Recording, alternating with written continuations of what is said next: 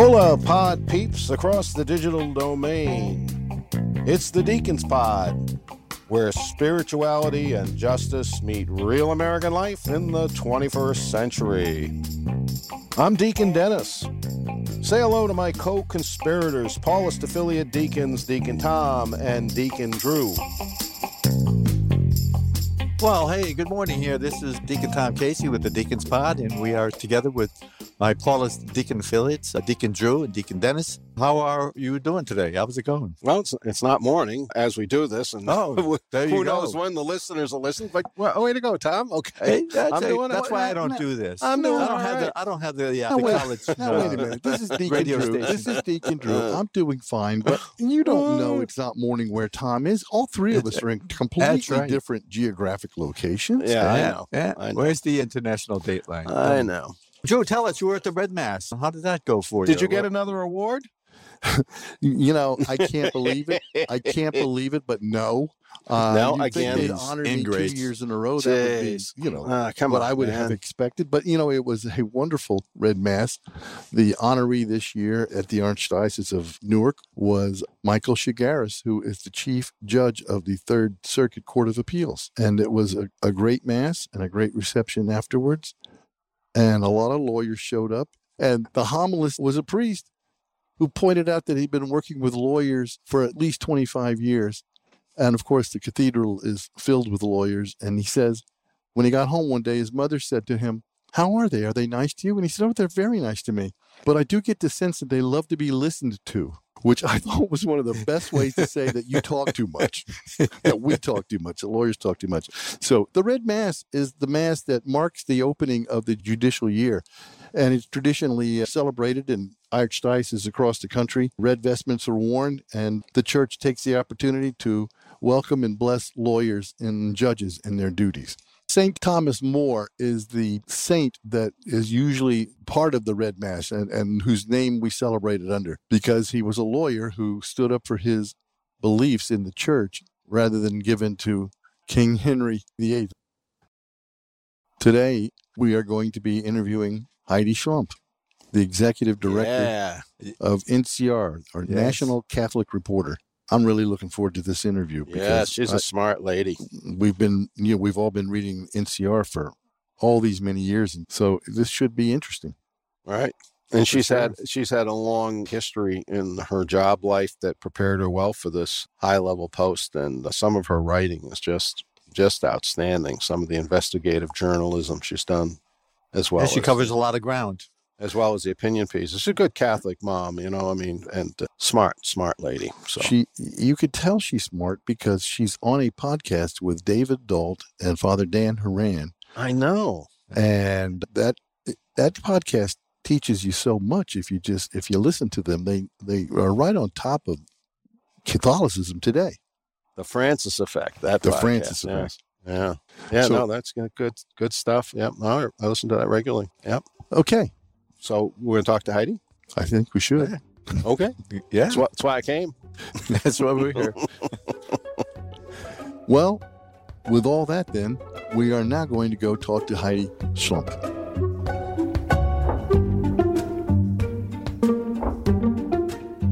Today, our guest is Heidi Schlumpf. Ms. Schlumpf has been writing about religion and spirituality for over 30 years. She is currently the executive editor of the National Catholic Reporter, or NCR, as we insiders call it. She, I think, took that position in 2020 after having served as national correspondent for three years before that. She is the author and editor of three books Elizabeth A. Johnson, Questing for God, the Notre Dame Book of Prayer, and While We Wait Spiritual and Practical Advice for Those Trying to Adopt. She can be heard on another podcast called The Francis Effect, and we're going to talk to her about that later. It's one of our favorites because it includes our producer, David Dault, and of course, Father Dan Horan. And she can be found on Twitter at Heidi Schlumpf. I've been following her writing for years. We are so pleased and honored to have her on the podcast. Welcome, Ms. Schlumpf. Thank you so much for having me, guys. I'm really excited that our person we have in common, producer David Dault, was able to bring us together. Yeah, we are too. Yes. You would never take our phone calls otherwise, so we're right. happy too. Who are they? are you kidding me? And rightly so, by the way. Rightly so. There's that humility badge again. So, we're all readers of your column at NCR, and I thought maybe it would be helpful to just start off by picking and choosing a couple of those things to talk to you about. And one of the things that caught my eye right away was your column in the September 30th to October 13th edition, where you talk about the season of creation and how your family celebrates that season of creation holiday, which I guess runs from September. You're going to have to correct me on this because, frankly, it was new to me, and I felt embarrassed that it was new to me. I looked it up in my archdiocesan website, and yes, we talk about it there, but it has never been a parish thing for my parish. But the season of creation runs from September 1 through October 4th, correct? Correct. And don't feel bad, Drew, because it was new to me too. It's been around for a while. It didn't officially go on the Catholic calendar until 2015. But because the National Catholic Reporter has a special project called Earthbeat that is specifically about covering the intersection of environmental justice and religious faith, that's where I learned about the season of creation. So I don't want you to paint me as somebody who's been celebrating it for years or anything and, and ahead of everybody else. So that's one reason to maybe tune into that special publication that we have called Earthbeat. They have a lot of both coverage of activists who are working in this area, trying to work towards eliminating the effects of global climate change, especially on the poor, and trying to also have a number of people who write for us who talk about how to apply this in your everyday life. So I talked a little bit about how, with this season of creation, I, I turned to my family to see if they wanted to try to, you know, get on the bandwagon with that. So, probably the way that most people think of the parish season of creation, and maybe it's not even labeled as such, is that it ends on the fourth because that's the feast of St. Francis of Assisi. So, a lot of parishes have the blessing of pets. Do you guys have that at your parish? Yeah, we have a drive-by. okay, they don't even have to get out of their cars. No, the, the animals are doing fine. They haven't hit anything yet. So, oh, they no. Father goes out and blesses them all, and it's a fairly good turnout. yeah. Well, we are a pet free home. I don't know about you guys. Dog people, cat people? No, we've had a dog. We don't have one now. Dennis has one. Uh, I, oh, here we come. yeah, he Dennis has a, a cute little, very annoying dog. No, Maddie, don't you listen, honey. Oh, The mean man. I want to take a Oh, I picture know, here. Honey. All right. Get out I here. get my uh, my dog love in when with my three children that have seven dogs between them. Oh, yikes. Okay, like seven barking dogs. the grand dogs, as people say, right? the grand dogs. So we're a pet free home right now, although my daughter is heavily advocating that we acquire a dog. we'll see if that happens. But, but, you know, we tried to talk about other ways that we could mark the season of creation. And so I, I didn't get a lot of enthusiasm. I have teenagers now. But we talked about ways that we maybe are already doing this and we could just step it up a little bit. So, one of the ways is we do a lot of hiking and trying to get out in nature.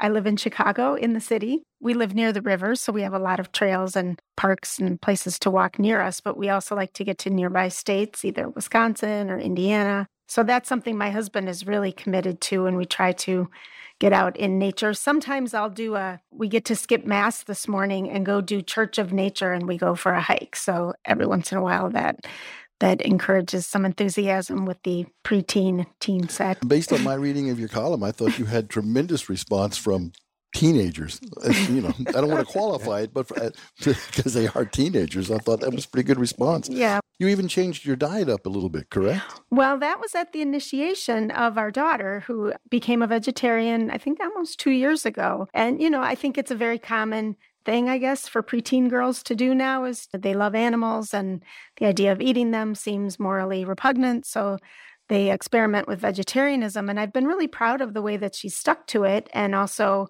how it's brought our family along for some of us for health reasons and others for moral reasons. But, you know, one thing that I learned about you know in in studying some parts of vegetarianism was about the environmental impact of eating meat and how much water and other resources including you know resources that contribute to global warming are involved in the raising of specifically beef but all meat so eating lower on the food chain has been something we've tried to incorporate in into our family life too and it's been helpful. Earthbeat had a series of recipes last lent. You know a lot of catholics turn to avoiding meat on fridays at least during lent so it seemed like a good time to offer some good recipes and i've been trying to up my repertoire of vegetarian cooking. So, yeah, Laudato Si came out the same year that Pope Francis put the season of creation on the Catholic liturgical calendar, but its roots actually go back farther. I think it was in the late 80s that it might have been in the Orthodox Church that they uh, put September 1st as a day of prayer for creation. And so I think it evolved over time. And certainly for Catholics, the release of Laudato Si, which of course looks at environmental justice, but connects it to all kinds of other issues of Catholic social teaching, gave a boost, I think, for all of it. I think we have tried to incorporate some of the broader lessons, I think, of Laudato Si too, which also look at just the bigger issues of the haves and the have nots and hmm. consumerism and these sorts of things that are not always traditionally related to what people think of as, you know, green issues. So, you know, it's hard because our whole culture is based around consumer ism and about buying things. We've always been a thrifting family. We go to thrift stores, we buy things used, we share things, we pass things down. We try not to get too caught up in having the newest or the best of everything. So that's one way I think that that Catholics and Christians can think about environmental justice too. Wow. Well, it certainly has raised my level of interest, and, and I'll be thinking about this as we go forward through the year. And, and next year, I want to celebrate this holiday. What is the current state of Catholic publishing. I feel like you should be able to tell us about that, being the executive editor of one of our most popular and important newspapers. Well, that's a big question. I know you were referencing a column I had written in which I interviewed a longtime director of a Catholic book publishing company right. who was retiring after a number of years. And he was reflecting on the state of Catholic publishing. Uh, I'm a big reader, of course, and mm-hmm. um, sure and read a lot of books. And so I've always been interested in book publishing. Our niche of the publishing world is more the news media. So we're a news publication, although we have some, you know, features and columns as well. So I think what one of those that one of the things that Peter Dwyer, who was from Liturgical Press, the the interview I was referencing, talked about was how actually there was an explosion of people reading during COVID, you know, especially right. everybody's stuck at home and hungering for news about the coronavirus and about other things. We had kind of a very important political year in 2020 as well. Mm. And many publications, NCR included, saw their traffic, especially online, just explode. And so we had, you know, breaking all records with a number of visitors to our websites and the prominence of our stories and the influence we were having it happened to coincide with when I became editor, but it had very little to do with that. It just was 2020 for all publications was a time of growth. Now, book publishers struggled a bit more, Catholic book publishers, because so much of their model or their marketing model was tied to parishes and people buying books at parishes or picking them up there. So you may recall what we weren't going to church for a while or going physically right. to churches. So things have moderated now, I'd say, like kind of post 2021 after the spring. I think people can only be on high alert with the news for so long and it becomes sort of overwhelming. People get burnt out, they're exhausted. So our traffic has moderated, although it's still doing very well compared to years ago. And we have really done a good job of reaching out to a lot of younger people. So, the average person who reads our print publication, which we mail every two weeks, and which contains only a small portion of the content that we produce, is an older person. And so they're in their 80s. You're all raising your hands. I, I'm not in my 80s yet. Not quite. I'm not in my 80s yet, but I'm a, definitely a print person. And I, I think I mentioned Subscriber right here. yeah. yeah. I knew about the season of creation seven years ago when you started writing about it, but yeah, yeah. we won't go there. Then we'll get ugly. No, no, no. We all know that you know more than me. That's right. Yeah. Only in a very limited subset of useless information.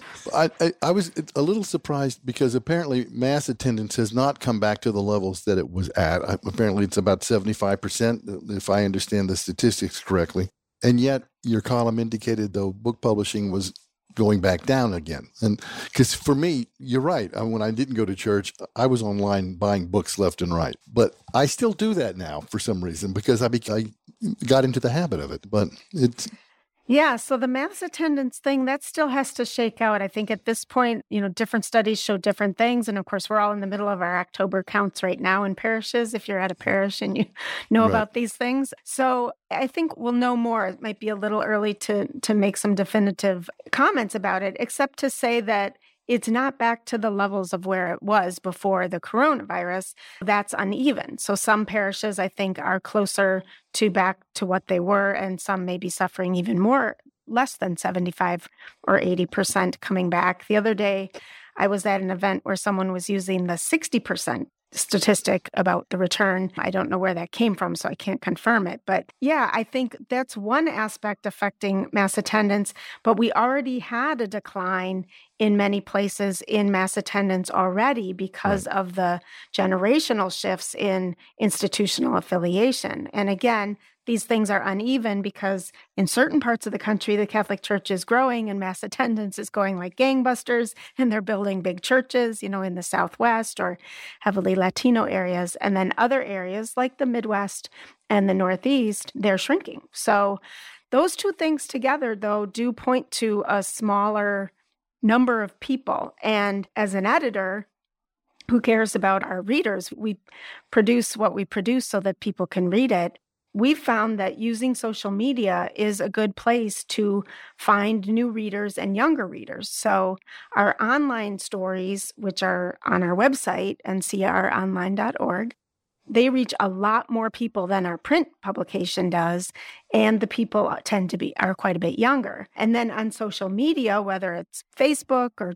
twitter or instagram or newly this is new for us it's been about a year we are now on tiktok.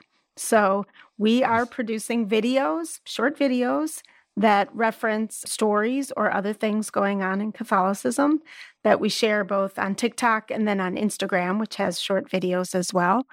And a lot of those folks may or may not be mass goers. They may or may not be people who are going to come to NCR online and read us every, you know, day or every week. But we are connecting with them and I think that's important kind of groundwork to getting people to get the message that that there's a breadth of Catholicism out there and that the Catholic Church that they think they might not know is not the only way to be Catholic out there. So right, right. I mean, well, mm-hmm. I mm. mean, we, our personal experience is that we all are NCR subscribers online and in print. I think I know. I, I'm pretty sure.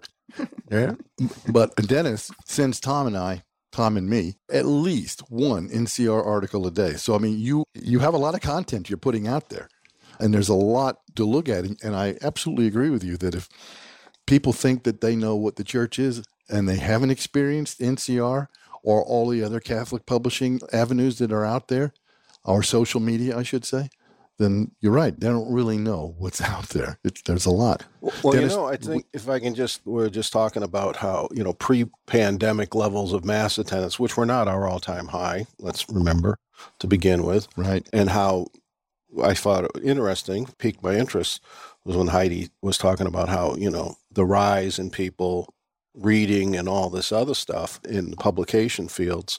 I have my theory of the case is that we are dealing with a tectonic shift that's got, uh, you know, only tangentially to do with Catholicism. And we look down our smokestack and we wring our hands and, you know, all this stuff. And it's kind of misguided. I would really like to see some research, as long as I'm talking to uh, someone who could do that, into the whole idea of leisure. We don't have free time. And it's not just the Catholic Church. No one's joining anything other religions, all these arguments. Well, if we were more conservative, they'd come back. Oh, if we were more liberal, those people are having the same problem we are. And so are the unions, and so are the Kiwanis. And, you know, I mean, people are have no free time. And the one thing I remember from sociology in college is the professor said, I'm going to tell you something now. I want you to listen to me. This is what I want you to remember 20 years from now when you've forgotten everything else. So I was like, okay, this will be good. And he said, the basis of culture is leisure. And of course, that's religion, that's reading, that's art, that's, you know. And people are just on a hamster wheel. People are in survival mode, even people with two master's degrees. are in survival mode between the consumeristic demands of our culture and I got to take the kids to karate and I got to take this one to this and I'm spending money on that. You know, they're always going, going. And so Sunday comes around and Sunday is reset day. Sunday's the day we do the laundry. You know, my favorite thing when I realized how per- uh, pervasive this was, the NFL was running ads saying, don't do your laundry on Sundays because people were not watching commercials and they were losing money from their advertisers. Interesting. No, so they're too not going to church either. I think a lot of it's got to do with I'm exhausted. I got to get the clothes ready. We got to get the lunches made and ready or whatever, for buy food, prep food, whatever. And so Sunday is just the day off the hamster wheel to get back on the hamster wheel. Anyway, I would just think that a lot of this has to do with people have no free time for anything. And hmm. we keep thinking, what are we doing wrong? And I'm saying, I don't know if it's just us. It seems to be you know, quite extensive from everybody. I mean, the Boy Scouts have girls joining now. You know, why, why do you think that is? You know, they That- have a membership problem. That's so interesting, Dennis. And it was something that the book publisher I was talking about also brought up. It wasn't that Yeah. he said we didn't have any leisure, although I think you're right about some of the decline, but he said there are so many options for leisure now. And you know, it used to be, you know, you could read a book or, you know, I suppose you could turn TV on and there were only a couple options. If it wasn't something you wanted to watch, you were out of luck unless you wanted to go downtown and go to the movies. Now everything is available to you on your phone immediately. And I, I think just even about me personally and the amount of time I spend playing games on my phone. And I'm I was a very late adopter to games, so I kind of started getting into them with Wordle when everyone was into Wordle. and now I probably spend a, at least a half an hour a day playing a video game on my phone that I would have spent doing something else. So there are a lot of options for leisure out there, but I think you're also right, Dennis, that we're on a lot of hamster wheels.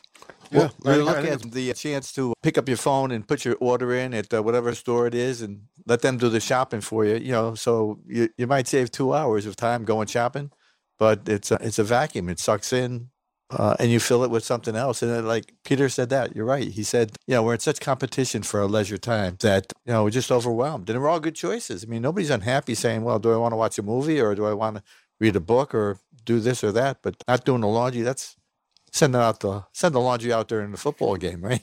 Well, But the one thing we're not doing is going to places where you have to get in a car and go Right. and show up for a meeting or some kind of gathering. Yeah. It's you know, and that's part of the the electronic thing. I can do it. I can stay in touch with my friends on phone. I can do FaceTime. I can do you know. Why would I go to the Union Hall?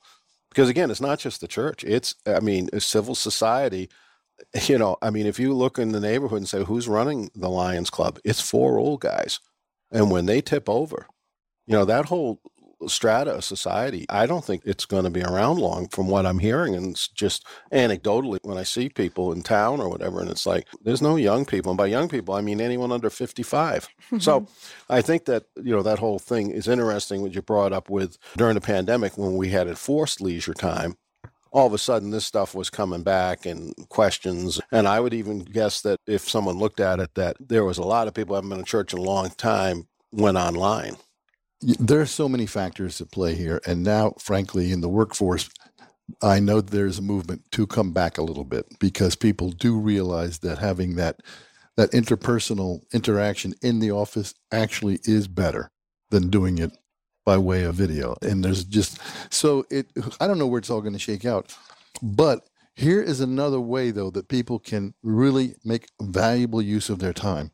And that's the Francis effect, the podcast that uh, involves you and David Dault and Father Very Dan good. Horan. And let me just, before we go into that with any too deeply, how was that for a transition, guys?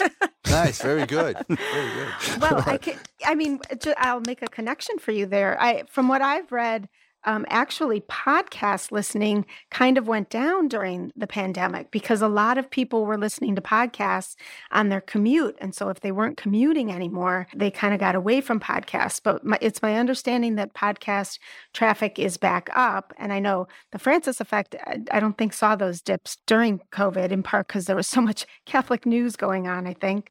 I have long been a big podcast fan. I think it grows out of being a longtime NPR listener. So I get a lot of news and information in audio journalism, I guess. And I don't know, I'm of the age where I need to get a lot of walks in each day because it's part of my exercise. And I listen to podcasts while I walk. So I started listening to the Francis Effect, oh, several years ago, and was so impressed with both David Dault and Father Dan Horan that I I went to my boss at the time, I wasn't the editor, and said, We got to get this Father Dan Horan to write for us. So now Father Dan is a regular columnist for NCR, and you can see his column every other week. And both David and Dan had asked me to be a guest on their podcast a couple times. So at the time, they were both based here in Chicago on the south side in Hyde Park, and I was on the north side. So I came down to their studio and we uh, recorded there. So I think it was it might have been shortly after the pandemic started and I had become editor that they invited me to be sort of a I think it was an experimental first co host. And we had by then moved to doing it virtually. Like we all know how to do podcasts without being in the same city now. And I've been on for, I think this is starting my third year with them. And I can tell you that it's like three friends. And maybe this is how it is for you guys too. Like three friends getting together every couple weeks with this standing appointment mm-hmm. where we just talk about, you know, we pick three news stories that have been big in the news in the last two weeks and we discuss them through a we our tagline is kind of through a lens of our shared Catholic faith, which we each have a slightly different lens, but and so we don't bring a slightly different perspective, but I think we all come from a more sort of open or progressive viewpoint and I know I've hear, heard from people that they really appreciate being able to sit in and listen to those conversations. Sometimes I forget we're doing it for a listening audience. I think it's just something David, Dan, and I do together every couple weeks just for our own fun. It's a very easy podcast to listen to. it's a great podcast, and it's uh, full of really good information. I mean, because you, as you do, as you say, whenever I tune into it, you're you're discussing something that has happened fairly recently, if not very recently, and how you get up to speed on those things is amazing to me, quite frankly. But you do, and you, and the three of you are just great together. I love the podcast. Well, thank you. Going back to your columns, you recently in September again, in September second to the not to September fifteenth, don't cede the rosary to the alt right.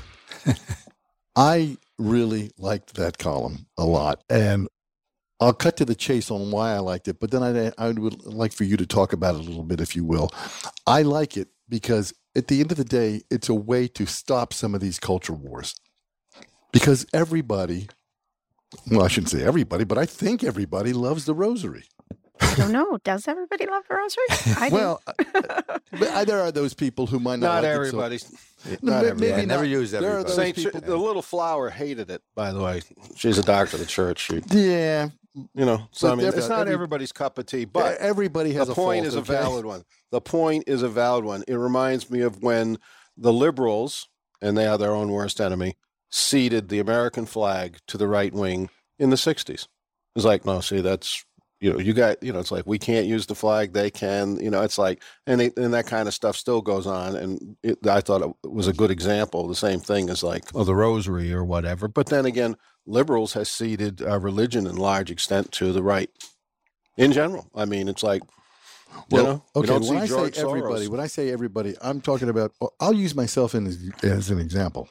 I'm a Catholic convert. I did not grow up with the Rosary. So it took me a long time to really understand what it was about and why it was a good thing. And I don't want to sound ignorant about it when I say why it was a good thing, but I mean, why were people so much, those who are enthralled with it, why? And once you try it, and once you do it, and once you pray it, I mean, there's so many, it's like we were talking before, it's not just one thing. You don't have to be in a certain way to like the rosary or to love the rosary or to get spiritual benefit from the rosary. And I probably take different aspects of spirituality from the rosary than other people, maybe even everybody on this podcast. But tell us about your column a little bit and why you got to the point of don't cede it to the alt right. Sure. Well, I think, you know, your concern about the culture wars is a valid one because they can be very ugly. You know, we have these divisive issues in our country that are polarizing our country. And very similarly, it's happening in our church in the United States as well. And I think these terms are are not very accurate, but they're helpful shorthand, I guess, to say we have sort of more progressive or liberal Catholics over here, and then we have these conservative or traditionalist Catholics over here. And we focus on what we don't agree on or these divisive issues that we have different experiences of, perhaps, and thus different views about. And we have this sort of ideological division or camps. I think in some ways you you had mentioned that maybe some of people in parishes are not that clued into the culture wars and that's right. a good thing but on the other hand they should also be aware of the influence of both sides and i w- i'm here to say after a lot of reporting about this that the right is quite a bit better funded and doing a better job of getting their message out. So such that i frequently run into some of these non institutionally connected young people who think that to be Catholic is to be right wing politically, or to be Catholic is to have voted for Donald Trump, or to be Catholic is to only want to go to the Latin Mass or something like that. This isn't accurate, of course, it's a misunderstanding. And I think what I was writing about in my column was a specific article I was responding to that was in the Atlantic magazine. Right. So so the Atlantic magazine was concerned about this trend of people conservative Catholics using the rosary in militaristic ways. So they had uncovered these places where you can buy a combat rosary, where you can get a concealed carry permit for your rosary, you know, kind of a cutesy thing to order, where you could get a, a, prayer card of a saint carrying an automatic weapon, which of course is very antithetical to our saints. But, and they were, the author of this Atlantic article was making the connection and saying, this is terrible that this religious practice, the rosary, is being used in a Christian nationalist sort of way to promote violence on the right. And the response to the article was pretty interesting because either one camp, you know, said, the rosary and Catholicism is terrible. So you have maybe more liberals in the country who are reading this article or even in the church who said, Oh, you're right. The rosary and the whole Catholic Church, it's terrible. And then you had conservatives saying, Well, the Atlantic magazine is terrible because they're wrong and the rosary isn't about this. And don't you know what spiritual warfare is? That's different. And what I was trying to say was, I think the author of that article did a pretty good job of saying, hey, this is out there and it's problematic. I think we can say we don't want our prayer cards of Mary carrying an automatic weapon. But also, we don't need to automatically reject the traditional devotions in our church. Many of us, liberal and conservatives alike, find the rosary to be a very spiritual way to connect with God through Mary, who find it a, helpful spiritual practice. And I was trying to say, I'm a good example of that. I'm a pretty progressive Catholic. I grew up in a very progressive 70s kind of church. And I say the rosary pretty regularly, actually. Mm-hmm. so that's what I was trying to say in that piece. I think you did say that. I mean, I, that's why I like the piece. That's precisely the issue as long as we brought the culture wars up and, and, these kinds of things and the problems, and we all know that church has had some problems. We haven't even mentioned in this podcast today the abuse scandal that is still lingering, is still making news every once in a while. We still have examples of bishops not paying attention and of priests being abusive and other people being abusive. Having said all that, why do you stay in the church? Well, that's a great question. And I've had periods of my life when it's been very difficult for me to either attend Mass regularly or to claim the label Catholic. But I don't think I've ever left the church really in my life. The reason I stay is because I believe what the church teaches and I find Jesus's message very compelling. So I'm in the position now of having to try to explain to those aforementioned teenagers, you know, why we have to go to church every week and why, unlike so many people that we know, we are regularly involved in our church. And I just say to them, you know, I find the message of Jesus very compelling, very useful in my life. I believe in something bigger than our life here on earth and I I think there are many paths up the mountain of how to understand the divine, but the Catholic path is what I was raised in and has been the most, you know, helpful or one that still speaks to me. So I stay, but I believe that you can stay and critique at the same time. So there are voices out there now who say if you're going to stay, you need to just kind of put up and shut up and just accept everything the way it is or accept it the way that maybe a previous generation believed that the Catholic Church needed to be. So I don't believe that. Right. But mm. in terms of accepting the tenets of the creed, I guess I, I'm still someone who finds that very compelling. Right. And those people have always been there. I mean, I've been a subscriber since the 70s to NCR and had many people, you know, oh, the National Catholic Distorter, blah, blah, blah, blah, blah. and then, of course, you know, we hang out with the Paulist fathers. Oh, the Paulist. Oh, okay. Yeah, sure. That, you know, uh, CSP, Congregation of Semi Protestants. You know, I mean, the whole, what is this ultramontane thing where you know, this idea that you a have to be more Catholic than the Pope, which of course I don't know what happened to that because lately the people that say that they you know they're calling the Pope a heretic or whatever. So I guess that's only when it works for you. But anyway, you know this whole pay, pray, and obey, and it's like, you know, that's not church history. It's never been that way. It might have been that way in 1955 in your Italian parish in Cincinnati. Okay, that could be a slice of the big tradition, but it's never been that way.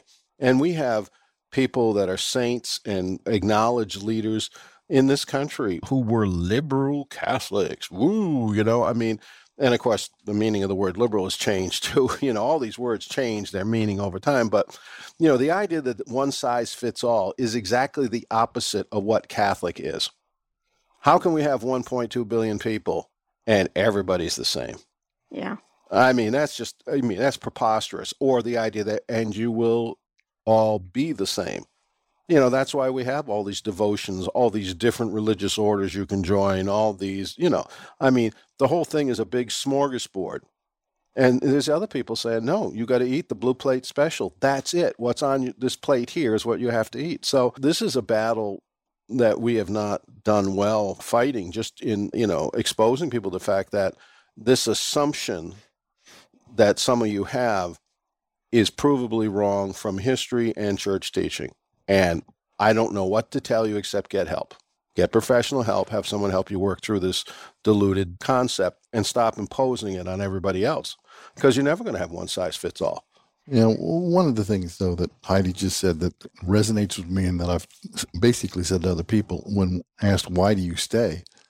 is, as you said, you stay and you critique. Because, Frank, I don't know if anybody listens to anything I have to say now inside the church, but if I left the church, certainly nobody inside the church would listen to what I have to say. I mean, we need, and I say this to the young people too, when lately my RCIA, which is an, a misnomer for what I'm about to say, when I, I've been asked over the last few years to bring teenagers in, into the church who needed to be baptized and or confirmed and first Holy Communion and things like that. And I keep saying to them, we need you. we need you. You know, it's not, I'm not telling you you need us. I'm saying we need you. And so yeah, I think that's important too. I will say, Dennis, sometimes I do have empathy for people who are looking for kind of a black and white world and answers that are fairly simplistic. I think there, you mentioned somebody, I think, used the word tectonic in terms of the amount of change that we're going through as a society and a world right now. And I, I think that when when you face that kind of scary time, it can seem like black and white answers are very comforting. So I try to have empathy for people who are grasping at that. I do think that eventually, if you have life experiences that are not fitting in the black and white paradigm, which pretty much I think everybody does at some point in life, then that can be very difficult because your life experience does not fit into that black and white sort of paradigm. I, as a woman in the church, I think those have been the most difficult struggles for me in terms of church teaching about women. And I don't accept all of the church teaching about women, but I do not believe that then there's no place for me in the church. And I believe in staying in the church to try to advocate for more roles for women, especially in leadership. I don't personally feel called to ordination, but I believe it should be open to women. And I know that other people who've had life experiences that are different than mine have other issues with the church. So we're a human in- institution all trying to go forward together. And I, I try to have some empathy for people who are even saying I shouldn't be part of the church. Well, we have a synod going on, Thank which, you. of course, is one of the big reasons we have the pushback against the Pope. And the synod is saying just what you're saying. Yeah. We have to listen to people. What's their life experience? The Spirit, the Holy Spirit, speaks through the people. You know, I mean, this is a basic of Catholic theology that you know is not widely acknowledged or whatever. But we're, we have this the biggest consultation in the world going on, the history of the world going on right now, and. It, what's the point of consulting if you have all the answers and there's no need of anyone being a prophet saying, you know, we could do this better, or you know, I'm not so sure that's true. I mean, I know we thought it was because again, everybody's doing the best they can. There's no question that you know people who said, well, you know, this is how it seems to us. Okay, but that was in 1594. We've learned a few things since then, and some of that is questionable. You know, the Earth is not flat, for example, so we can't base teachings off of what we now know are not true. But the prophetic role, which is what NCR was always getting bashed for, just for saying, well, here are the facts. Well, don't tell me the facts. Give me the propaganda that most uh, papers, you know, it's the happy talk. Here's the bishop, you know, doing this or that. And it's not adult faith. I mean, I'm not surprised, you know, the people are leaving. It's like people like, you know, you shouldn't have educated us if you didn't want us to think. I mean, that's where the church went wrong, you know. So I agree with you. I have a lot of sympathy for people that are looking for something solid to grasp. But, you know, what's solid to grasp is the mystery of God, not anything between that and us. And, you know, we are a work in progress, as you said. So, Well, that that's our job to try to help them. That's kind of what we're trying to do here, isn't that? Uh, put the word out to to say what the benefits of our parishes, our churches, our faith is. You've got so much to choose from, and there's room for everybody. And uh, it was like voting. One of the things that was said in the last election, you know, you might not like the choices, but just hold your nose and do what you can do. Not voting is not an answer, and I've got friends who've chosen that path. Same as those who leave the church. Once you leave the church, your voice is out. Don't expect change if you leave and you're not that committed to even uh, stay in and endure because of the great part of our church, right? I think it's Jesus Christ, the Eucharist, you know. We've got some real depth here that can help us with the consumerism you talk about, about making choices like what we eat and how we live. That's what we're supposed to do. That's the path of the gospel. And it's not for everybody, apparently, because we like to watch MTV or whatever's on. that shows my time. Is MTV still? What what is this MTV? no, you old fool. I'm- So so Heidi, do we're coming, I think, to the end of our hour. So what is there anything that we haven't asked you or talked about that you think it would be that you'd like to speak about? Well, I have so enjoyed coming together with you guys and having this conversation. And thanks for all the kind words that you've said about the National Catholic Reporter. I guess I would just say to people out there who maybe listen to this podcast but are questioning whether they're alone, just to say to people that you are not alone, that you're not the only person out there who is struggling with your relationship to the church, and that you can find a lot of like minded folks and stories and articles and columns and content that might, and videos that might help you at ncronline.org or at our social media accounts. So come join us and check us out and hopefully not feel that, that sense of aloneness if you're in a parish where maybe you don't feel like you fit very well. And the Francis Effect podcast. Let's Yes. not forget that. One of the things we one of the things we want to do on this podcast is tell uh, people about good Catholic podcasts that will, you know, sustain them.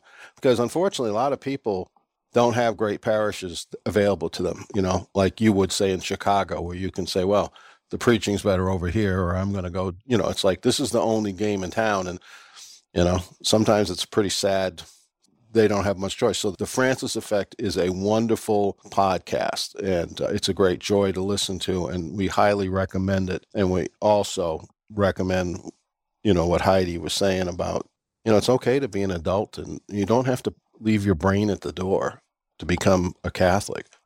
I mean, that's we were proud of that for centuries. I don't know when we embrace this idea that no, no, I'll do your thinking for you.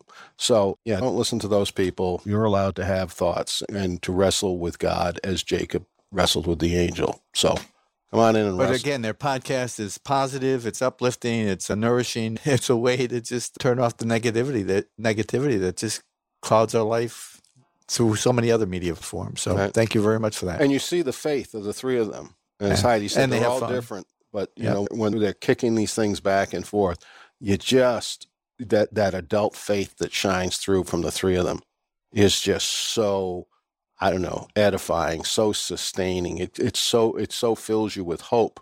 Doesn't matter what they're talking about because you know realize you're listening to the real deal. Like this is what the program's supposed to produce if you really work the program. You come out in the end, you get people like this. You could be a person like this if you wanted to be. So it's we thank you very much for uh, for coming on and sharing.